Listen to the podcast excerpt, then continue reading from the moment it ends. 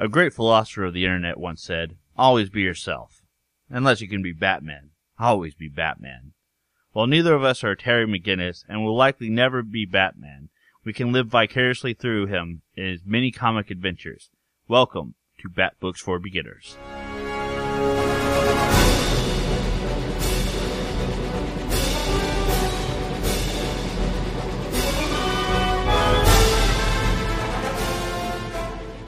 My name's Dylan. And I'm John.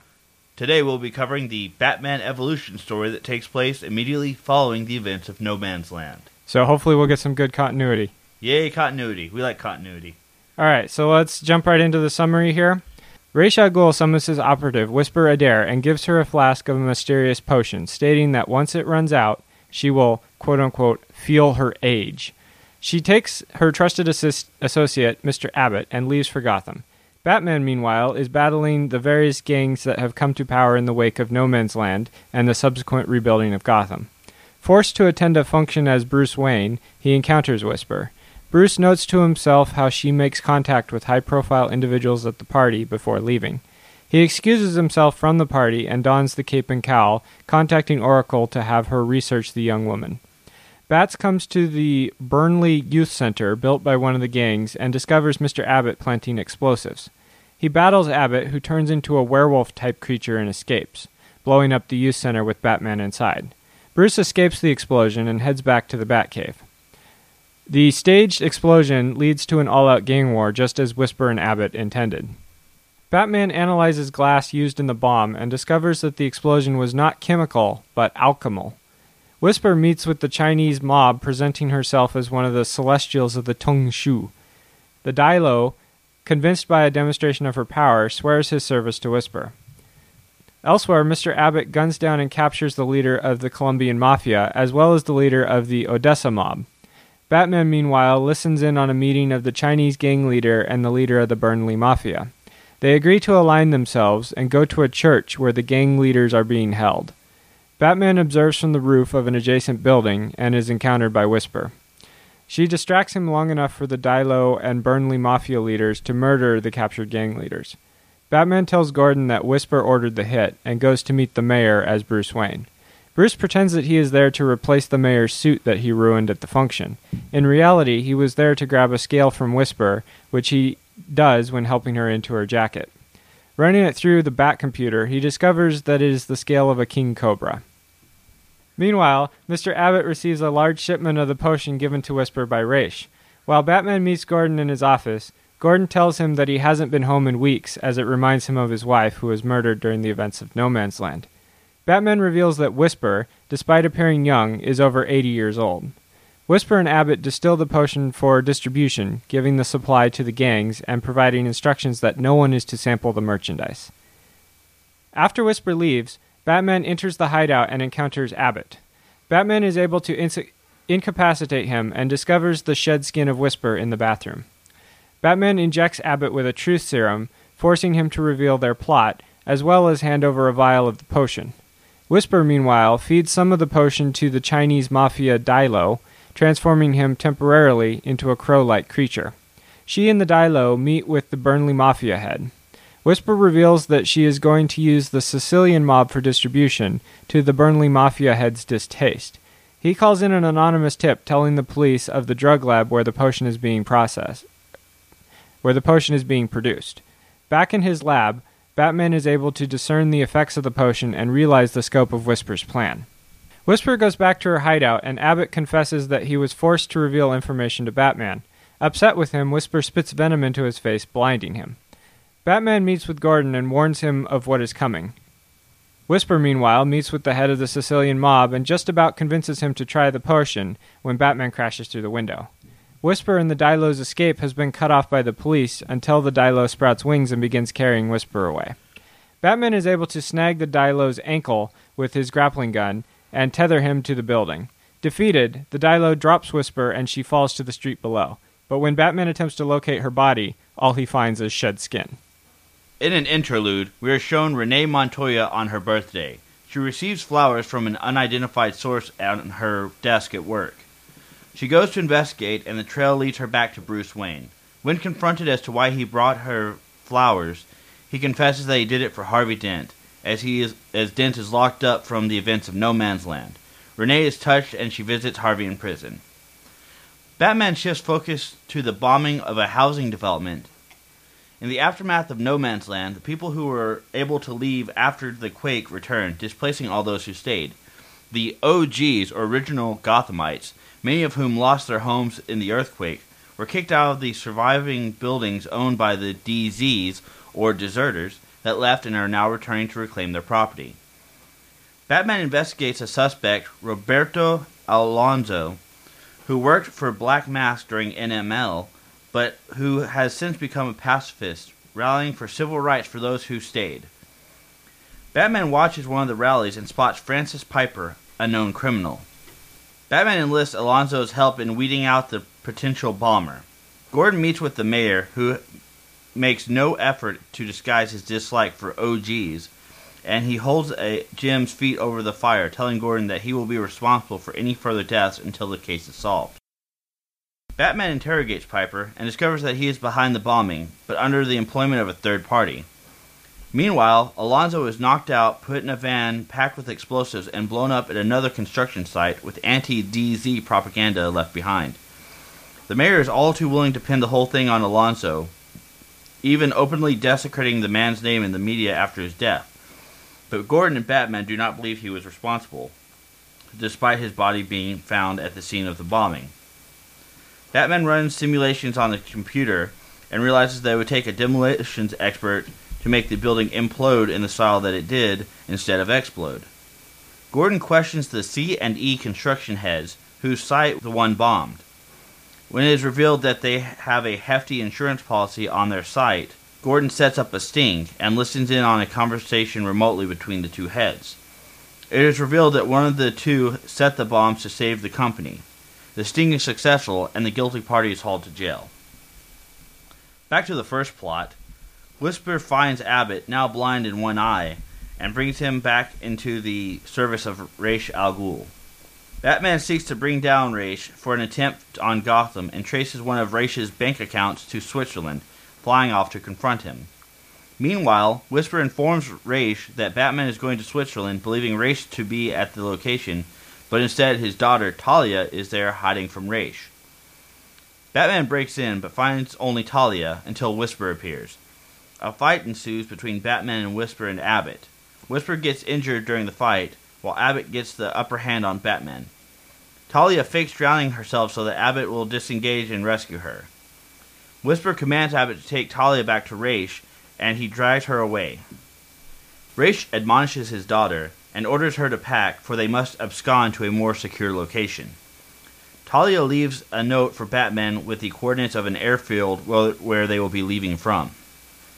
Batman interrogates Whisper, providing an antidote to the potion she consumes, releasing her from the addiction and dependence on Ra's.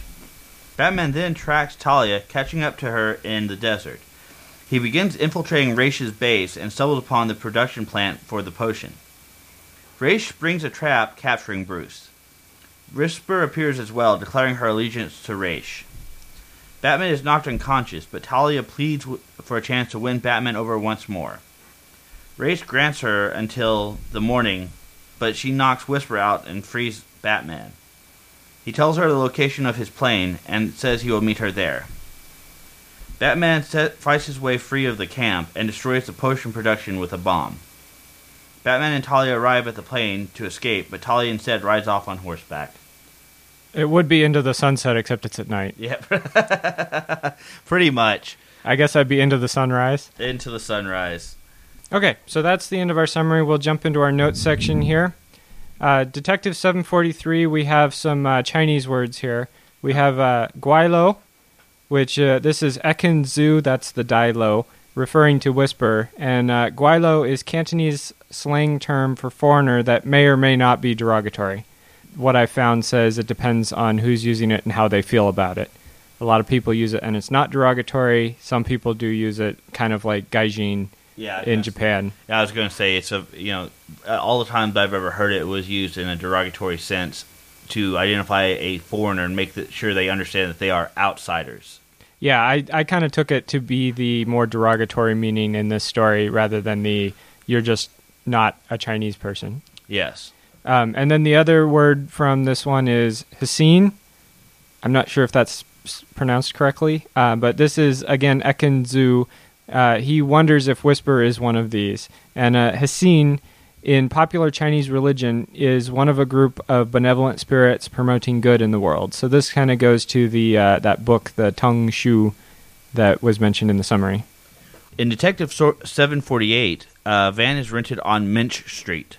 This is, of course, a nod to the writer Doug Moench. Maybe. Maybe. Maybe, definitely. Definitely, maybe. I, I'm pretty sure this is this is Doug Moench. I mean, I don't think there's any other Menches mentioned. yeah, that that came out more funny than I anticipated. yeah. Uh. Detective 749. This is the last note we have, and I forgot to look this one up. Uh, there's Huddleston Movers, and I'm not sure if that's a person in the Batman universe or not. I, I kind of suspected it might be since we had the Moench Street, but I totally forgot to look that up. That is my bad. All right, to the talking points. Uh, as normal, we start off with our bad things. Now, for this story, there weren't a whole lot of bad things, honestly. Uh, one thing was the though is the mysticism. Now, I know John, you're not a fan of mysticism or magic in in storytelling of any kind.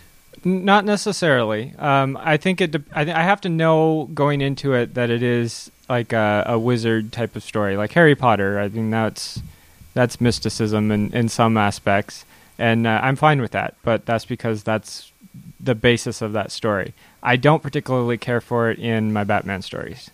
I mean, I know you're not a big fan of it in the DC universe in general. You're not a big fan of uh, Constantine. Hashtag save Constantine. Uh, is it going somewhere? yeah, it's uh, it's a great show. Everybody should be watching it. The network is toying with the idea of, of dumping it, even though it's getting you know moderately good ratings. It's just not getting those record breakers. Yeah, I'm not a fan of the dark stuff, like Justice League Dark and Constantine, as you mentioned. So Fair enough. So, but this that's just my taste. this definitely has uh, elements of uh, mysticism. Uh, one being the alchemy that we mentioned, and uh, that being the glass that was used for the bomb. Also, I would classify the potion in that sense as well. Yes, it is alchemical, and the elixir, uh, you know, that it's the elixir or drug or potion that infuses animal DNA into its followers. That's never really explored, other than hey, it's Ra's al Ghul, so expect magic, expect mysticism type deal. And the thing is, I'm not like against Raish. Like I'm okay with stories involving Raish and Talia, but about my level, my limit is the Lazarus Pit. Yeah, and Lazarus Pit is definitely kind of a goofy thing, uh, but it's one of those goofy things that's steeped in tradition. Yeah, I think it's more so just the tradition of it that I've come to accept it as, more than anything. I think if I actually sat and thought about what is entailed with the Lazarus Pit, I, I probably would be like not as not as okay with it. If you don't think about it, it's fine. Yeah, exactly. It's off in the corner somewhere and pops up occasionally. The other thing, and this is one that I brought up, is Whisper shedding her skin as an escape mechanism. Now, we've seen her shed her skin. She sheds her scales. That's how Bruce finds out that she's like part Cobra or whatever it is. But I don't think she was doing that intentionally. no, no. But uh, the one that really annoyed me is when the Dai Lo drops her from a, a very great height, and somehow she sheds her skin, and that allows her to survive. It's never explained, never explored. It's just, oh, hey, look, it's her skin, so she must still be alive. Yeah, I, I don't know. I mean, that I think it. I think we're right to wrap that into the mysticism aspect because we're not given a scientific explanation. There may not be a scientific explanation. And it's still kind of tied to the whole potion thing. yeah, it has to be something to do with that elixir. So Abbott, I mean, at least with Abbott, his blindness persisted. So at least he stayed blind in one eye. I do have one possible explanation for this. Okay. So snakes do sk- shed their skin as just a part of molting and just being a snake. Growing, yeah. So that possibly could be the explanation as to why she's got this ability, and then maybe there's something with wolves or werewolves or whatever Abbott is that gives him some other set of abilities. Oh, excuse me. But it's never really explained or explored, at least in this instance.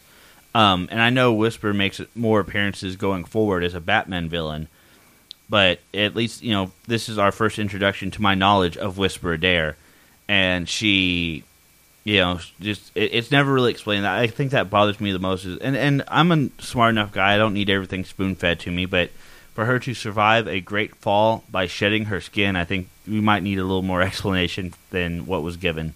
I mean, and we're also led to believe that the the this level of follower from Ra- of Raish, um, these devotees or however you want to classify them, are not uh, allowed to use the Lazarus pits. So it can't be that uh, her skin shed, she was still dead. Someone grabbed her, took her back to Raish, and he put her in the Lazarus pit. I'm pretty sure it's not that explanation because we're told in this story that the elixir is what they get, not the Lazarus pit. It, yeah, it's explicitly said. So I definitely agree there. You know, that's a bad point. It's something we didn't like.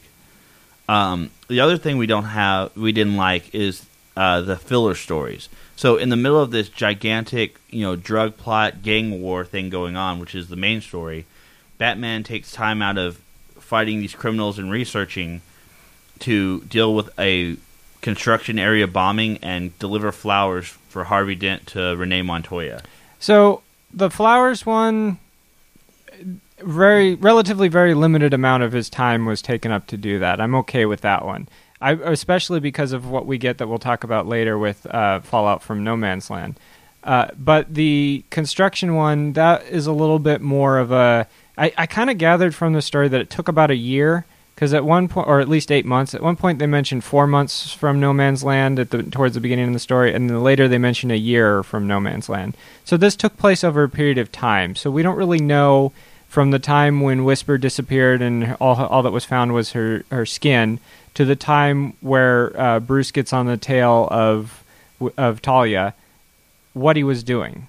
So maybe he was still searching for clues, and it took him that long to find it, and that's when the story picked back up but it did seem a little bit like he had a much bigger challenge with Whisper and Raish, and then just kind of back to kind of what we saw at the very beginning of the story, where he's dealing with the crime lords, you know, the street level, more classic uh, Batman stories where he's just fighting criminals and not necessarily villains, Supervillains. and supervillains. Um, so it did seem like we kind of took a step backwards there for three issues to deal with the bombing thing, and then we picked this back up. But there might be the explanation of of it took a lo- a long time for him to pick the trail back up. It could be, but like I, you know, like I've said, it's never really explicitly state, stated. It's just kind of thrown in there, and that's what bothered me. It, it felt like filler stories, and we had a really interesting story going on. Yeah, and I suppose we could have skipped those in our coverage, um, but they were still interesting stories. yeah, I, I mean, like. not not to say that they weren't interesting stories. Um, it definitely tied together a whole lot of the No Man's Land stuff going on, which we appreciated. So it's not like they're bad stories per se. It's just their placement wasn't the best. okay, so that that's all I really wanted to say about the the filler stories. Do you have anything? No, further? I mean, and really, those are the two things, you know, two headers we had as bad things. There's quite a bit more good things to be said, so we're going to dive right into those. And the first one is the art style. And, you know, it's not normal that we comment on the art style, I, honestly. I know for me particularly, uh, as I mean, comic books are half art, half story. I get that, you know, and I like the the medium. I enjoy reading them, but subtle variations in the art just don't really grab me. Like if it's in a similar, the same.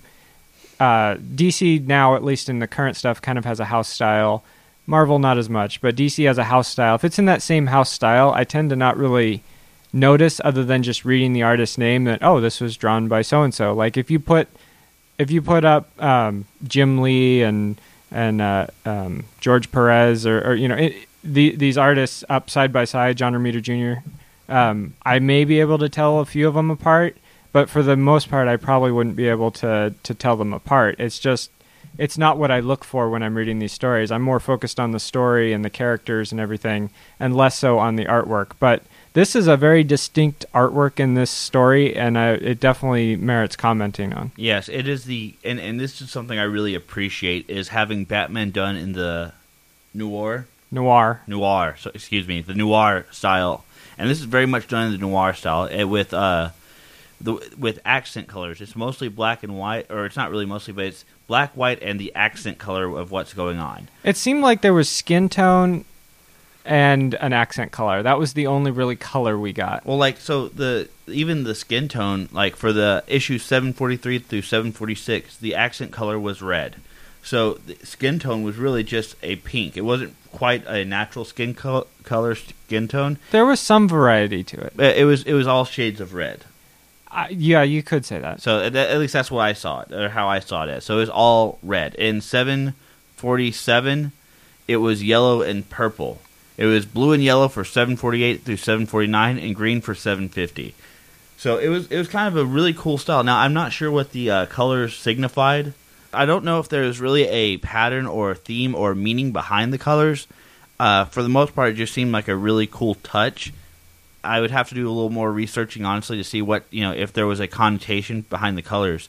But I, I found it really interesting and really cool looking, at least, and something you know I appreciate it being a Batman story uh, that it's done in that Noir. style. I'm here to pronounce noir for Dylan. That's, That's- all I'm here for. That's for. all John does is he pronounces noir for me. Um, one thing I did want to say is uh, I initially had a theory that the cover color matched the accent color to the book, but that got shot down by the third issue.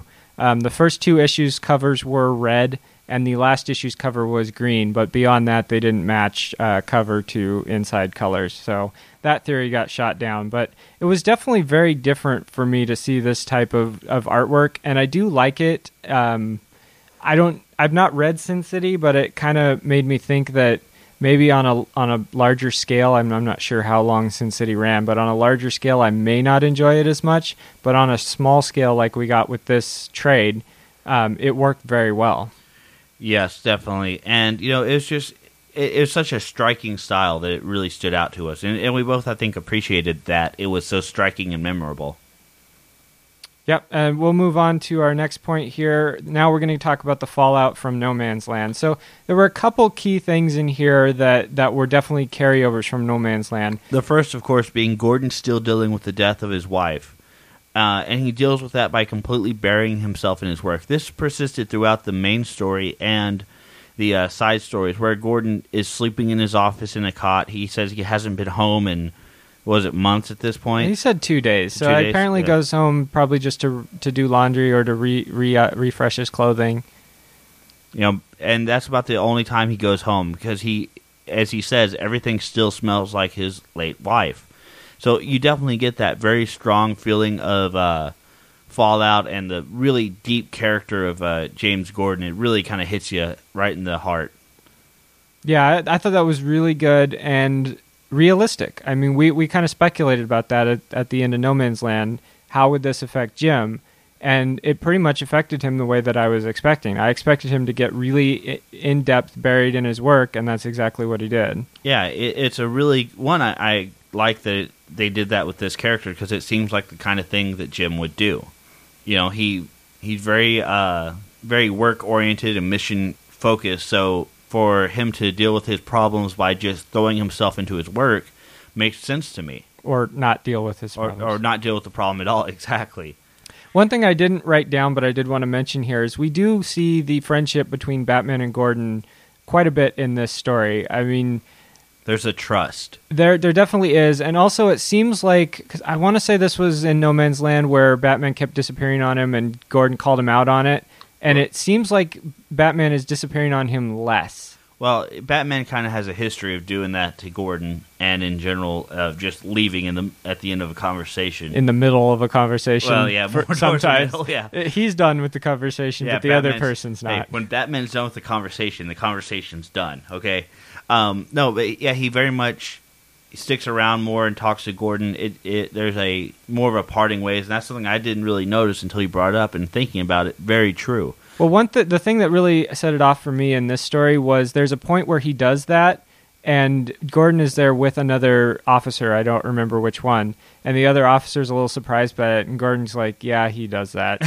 That was in uh, No Man's Land, right? no, that's in this oh, this story. was this one, yeah. Um, so that kind of brought it back to my attention. Oh yeah, that's a thing that was mentioned in No Man's Land, and Batman hasn't been doing that in this story as much. He did it that one time, but for the most part, they were actually finished with their conversations before Batman took off. They even had like parting words and stuff. It was it was weird. Yeah, so I, I really did like that. I did, I did like that that their friendship is healed, and that Batman. Honestly, he may be doing this because he knows Jim is struggling after losing his wife. So he's doing what he can, albeit not super overt. Yeah, you know, he's understanding. At least he, he has the empathy. Yeah. So I, I just wanted to mention that. Yep. The next one that that falls under this category is the respectful relationship between Montoya and Harvey Dent. Yeah, there's definitely a, a a growth in the relationship at the No Man's Land. At the onset of No Man's Land, they didn't exactly have a good working relationship. It was very contentious. Now there seems to be a lot more repertoire built.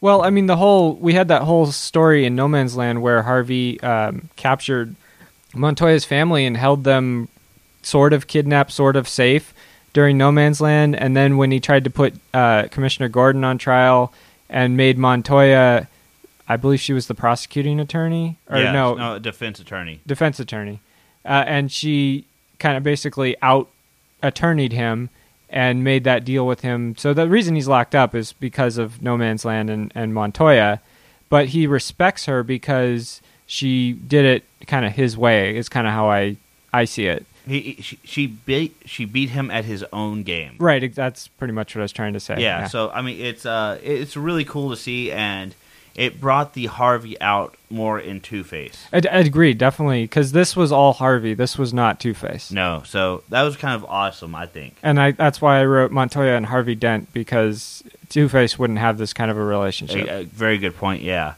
The next one, and we're going to expand upon this, uh, is the OGs, original Gothamites, the ones who stayed during No Man's Land, versus the DZs or deserters who left during No Man's Land and came back to reclaim all their property and basically sacrificed very little to nothing. Did Now- you have a hard time with these acronyms? Because every time I saw OG, I thought Original Gangster. original gangsta? and then every time I saw DZ, I alternated between Discovery Zone and Drop Zone. yeah. So drop zone for those not in the in the know. Uh, I I I know uh, John was in the army. You weren't airborne, were you? No, I, I So- never was dropped. I was a, I was a paratrooper when I was in. So drop zone is where you land, and it's a prepared area in the states at least where you know everyone is dropped off over the drop zone from the aircraft, and you all land in the drop zone. Hopefully. Yeah, ideally, I have stories about that. I'll have to share another time probably, but uh, it's uh, you know it's just where you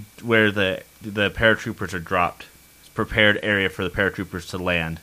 Ideally, Yeah. So, uh, b- besides the acronyms just throwing me off, it didn't really um, throw me off. I kind of I got it. Uh, now for this, I mean, I for me, I think it kind of uh, I showed my hand there with the way I described it. But I'm very much, you know, this is I, I'm very I'm a politically active and aware person. So this kind of you know struck a chord with me. Yeah, I, I, I was.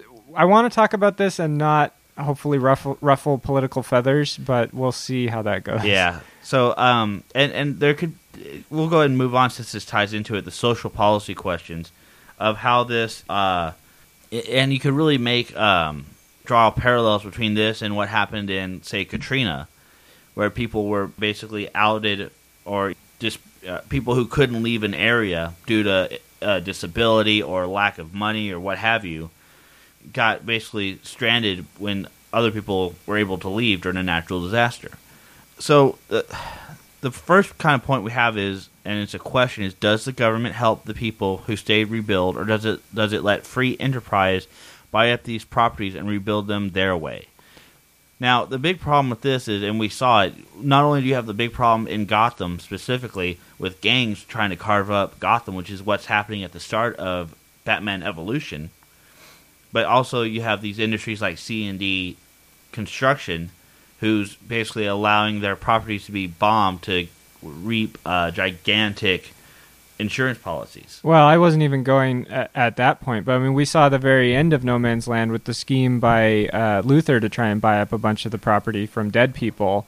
I mean, that there's all kinds of There's so too it's too easy for it to be exploited, basically. yeah, it, and it's interesting in this situation because the government forsook the land for a while and then reinstated it.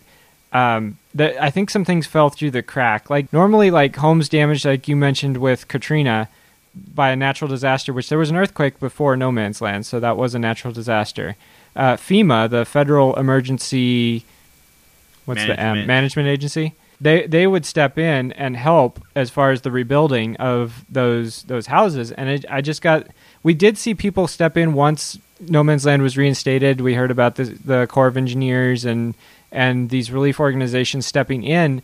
But it seems like, based on this story, that people's houses weren't getting rebuilt, and these OGs, the original Gothamites, had like sheltered where they could. But now, when the DZs are coming back, they want their rightful property back.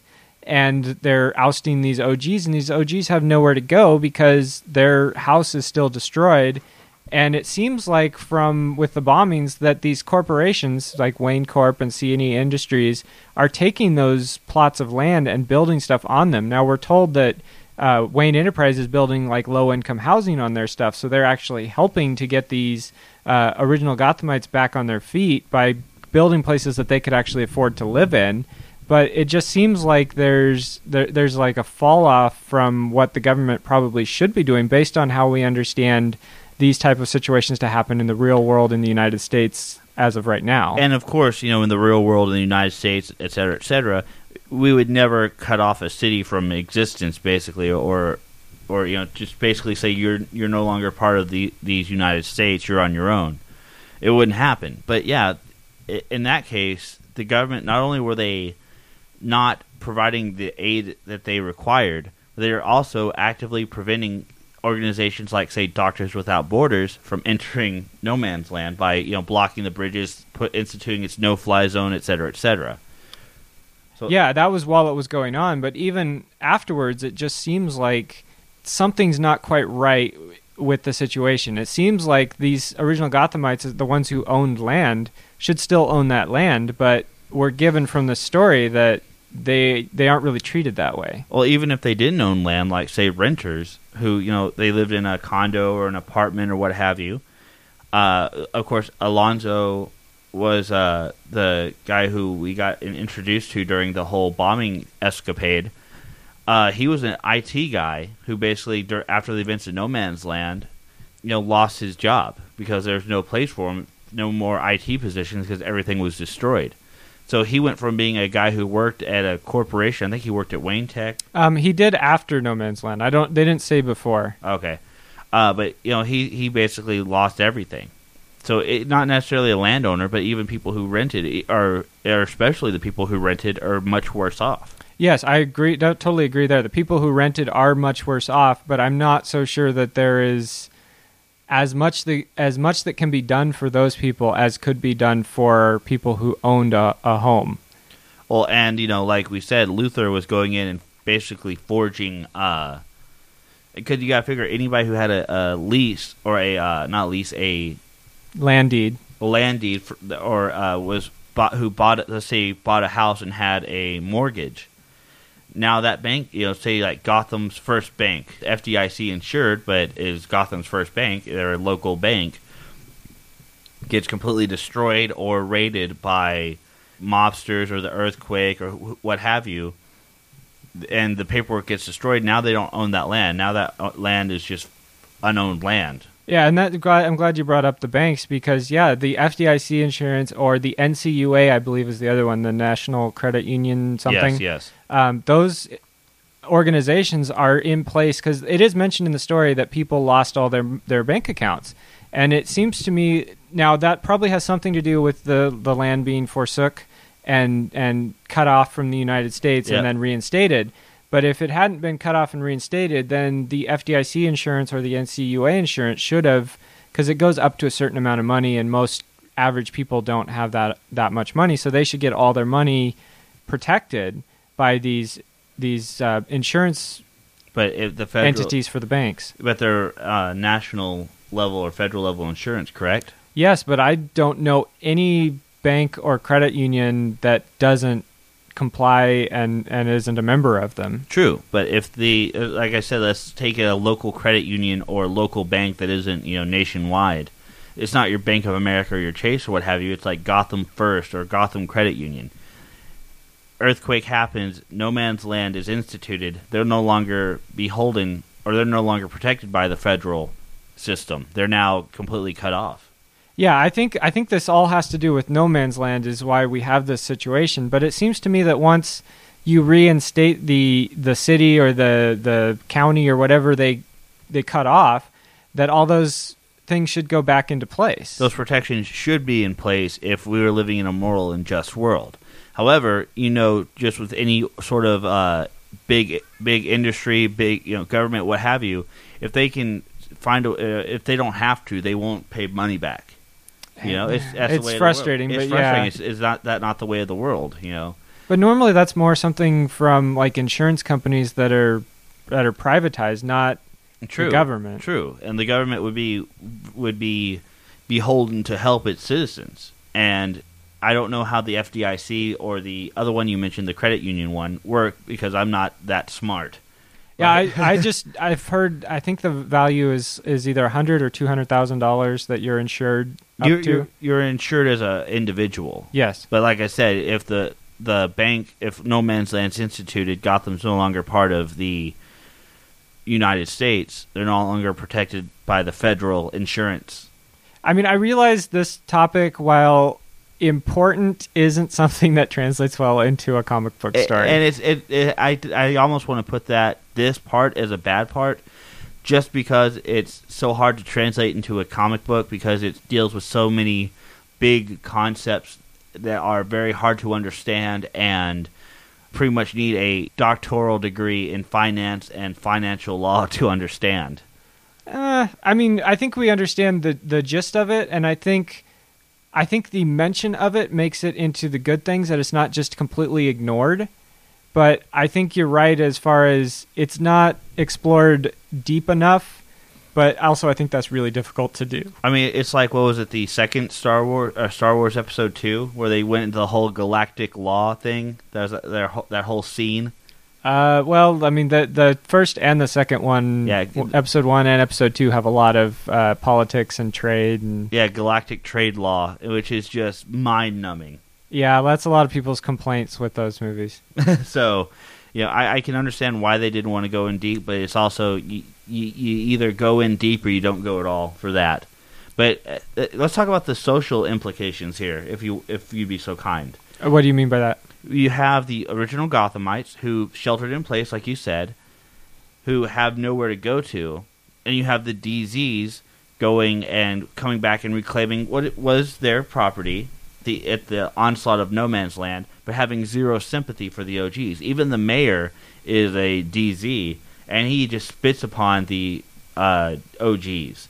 You have the uh, C and E company who out and out says when they're brought down, the the head of the C and E, that hey, they're just o- yeah, a guy died. It was completely inadvertent, but who cares? He's just an OG. It's not like he was a real person. So you have a very uh, they they touch on a lot of these very kind of perceptive class problems where you have the DZs, which are more affluent, better off. They're able to leave. They had the money to, and capital and ability to get out, versus the OGs who didn't have the money or the ability to leave Gotham. Yeah, I, So I definitely, much a class a class struggle. I definitely agree with you on that because I think that's primarily what we're seeing is non-sympathetic, very affluent people who are the ones saying, uh, "I don't care about the OGs." You know, it's it, it's it's like the I don't want to talk about anything in the real world that I think kind of parallels what we're seeing with these people who are obvious and very overtly, which I think is part of what the writer was going for in the story, very overtly anti OG and basically saying we don't have to do anything to help them after what they've been through. We just want our stuff back and want them out of the way. I don't want to make comparisons in the real world to what might be similar to that. I, I, can, but I'll hold off for your, your sake. But I, what I do want to say is we saw at least one one of these affluent people working to help the OGs, and that was W- Bruce Wayne. I was just about to say, and Lucius Fox, technically, Talking uh, and. Lucius Fox, technically. Yeah, so the Wayne Corporation was very much helping the the OGs, as as uh, Mr. Alonso said, where giving him a job, uh, although not just them. not charitably. I mean, he was capable of doing the job. And they even mentioned that uh, Wayne Corp was paying decent wages too. Yeah, and building the low income houses as a housing, as I mentioned earlier. So I- I think it really just speaks to the type of people more so than anything. Is just that the people that we saw in this story, for the most part, the C and E people, the mayor, they just were not sympathetic to The plight. the less fortunate's plight. All right, so that's enough political stuff. Let's move on. uh, let's talk about Ra's al Ghul. Uh, now, one thing that he uh, that that we get to see here is that we all have our addictions. Whisper's addiction is not to the the potion that Ra's gives her, but to Ra's himself. She says she doesn't work for Ra's al Ghul; she serves him, and there's a distinction there. Uh, Ra's addiction, of course, is the Lazarus Pit. Talia to Batman, and Batman to his holy quest. So, so what I wanted to talk about here was primarily what is what is Batman's addiction? Well, it's easy to say that it's his holy quest. He his addiction is his his quest to eliminate crime. Is He- that is that what he's trying to do? Well, you know, and you can talk about how he's just going around beating up mentally ill people. You know, we could we could have I, I wasn't even going there. we could but- have that discussion, but uh, you know, he's he's putting he's his holy quest, as they put it, is to try and save the people of Gotham and prevent what happened to him, basically, from happening to them through combating crime. yeah, I would say that his quest is the protection of Gotham. Yeah, so uh, it, protection of Gotham by eliminating crime or fighting crime, which is a losing fight, of course, but it's a noble quest. Well, thankfully for those of us who like to read stories, it's a never-ending quest. Yes. I mean, Uh, if so if you were somehow to make a utopian city, which I mean, you can. That's a whole nother discussion of if you can even have a utopian city. Uh, but if he somehow were able to do that, what would he do? At that point, you know, at that point, Batman would die. Um, you know, Batman would die, or or Bruce would die. See that, and that's a very important distinction to make, and it's a very interesting conversation because Batman, as we know, uh, even in the Batman Beyond cartoon series, he says that he doesn't call himself Batman, or he doesn't call himself Bruce Wayne in his head. He calls himself Batman. He is Batman. Bruce is the uh, facade. Bruce is Bruce is the facade. Bruce is the alter ego to the Batman.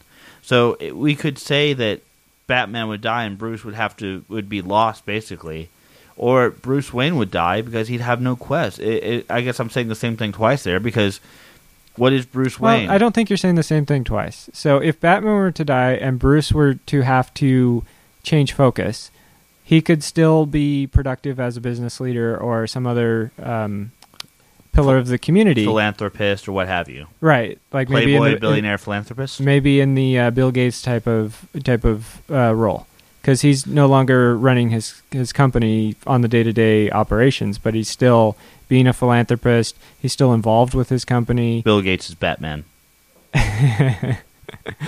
Not not. I'm not saying that, but I'm, I'm, saying, that it. Bill Gates is Batman.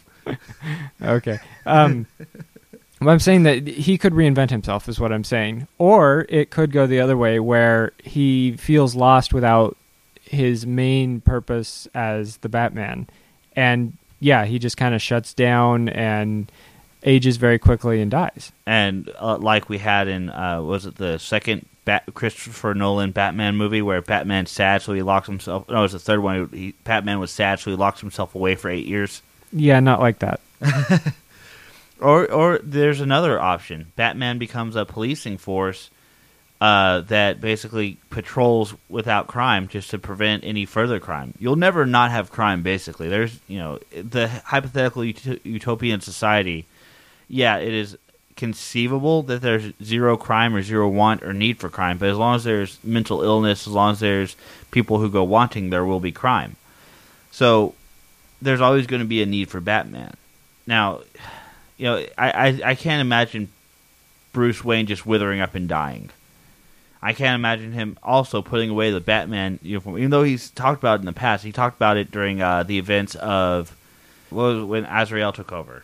Oh, Knightfall. Knightfall, thank you. He talked about the at Knightfall when he fell in love with the one lady who got you know kidnapped or had the superpowers. Uh, he, Again with the mysticism. again with the mysticism, although his superpower is not magic. Uh, I don't know. It seemed pretty much like magic to me.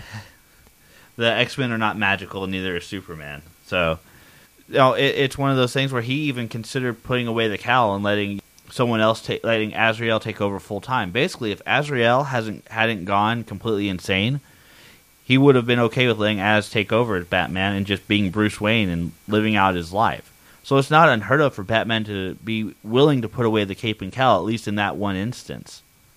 Yeah, I mean, and also it was age primarily, but we saw in Batman Beyond where he wasn't. He kind of went into the Oracle type of role. Yeah, so he's. I, I don't think even even if he was no longer Batman of Gotham, he very well could take over as an Oracle type role for the Justice League or another city or another superhero. He would. There would never be a time where Bruce Wayne stopped fighting crime or stopped fighting, basically. Well, I and I I'm not saying that he would if there was still something to be dealt with. I was just kind of referring to the the utopian world that we know can't really happen, especially not in, in a medium like this where you have to keep publishing stories for these characters.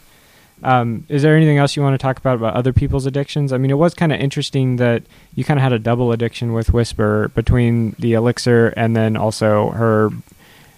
I don't know what you would call it. Is it towards Ra's?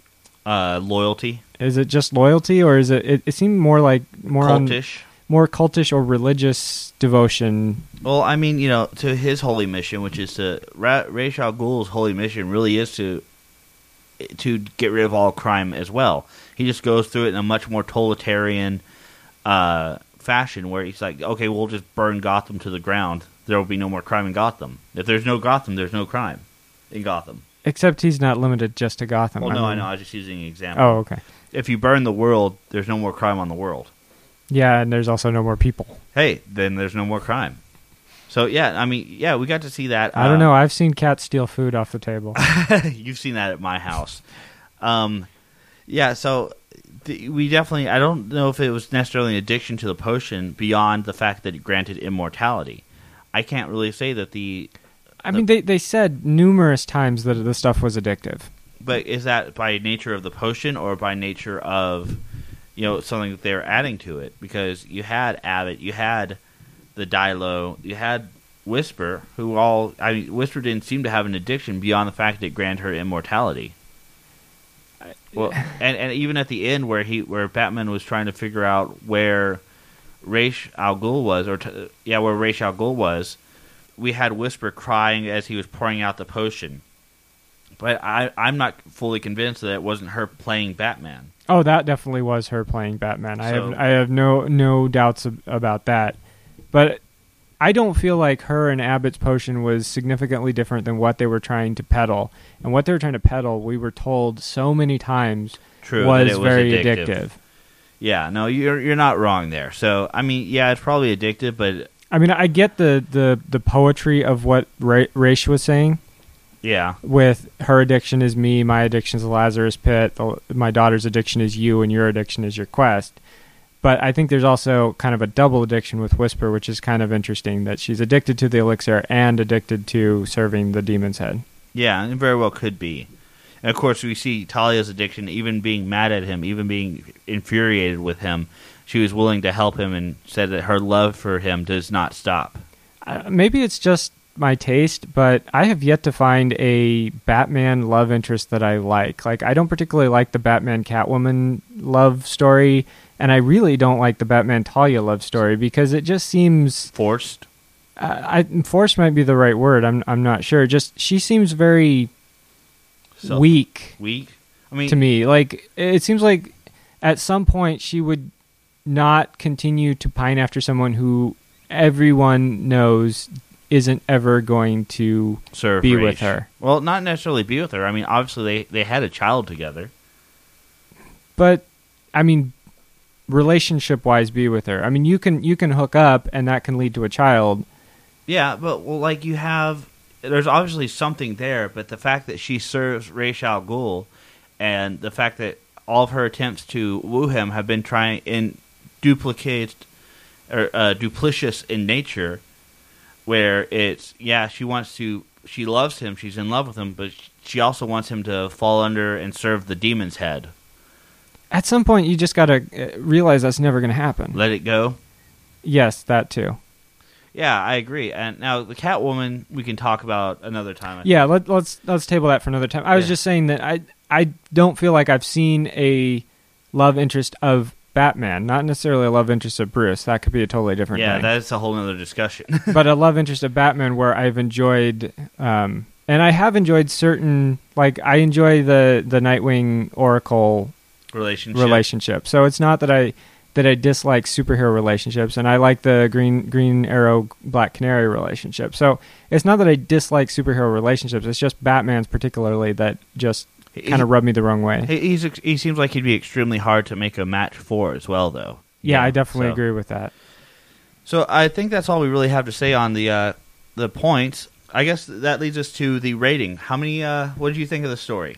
Um, I really like this story. So um, I, the art, I I mean, everything we've talked about. I really like this story. We had a really good discussion out of it, which is great. Um, so I would say I would give it a four and a half out of five batarangs. I uh, I was a little harsher. I definitely enjoyed the story. Don't get me wrong there at all. But I think the mysticism kind of threw me off. The placement of the middling stories, even though I enjoyed them, was just odd, and it kind of took me out of the story and the momentum of reading it. So I gave it a four out of five batarangs. Okay, and normally we round down when there's an odd number for some reason. They don't give quarters, so the Yeah. uh, overall rating for between us is four out of five batarangs for this story. Definitely worth a pickup. Definitely worth reading. Indeed, uh, it's a it's a trade paperback, so you should go grab it and enjoy the story as much as we did. If you'd like to leave us feedback on this story or any questions you may have, post those on the page for this episode at www.thebatmanuniverse.net.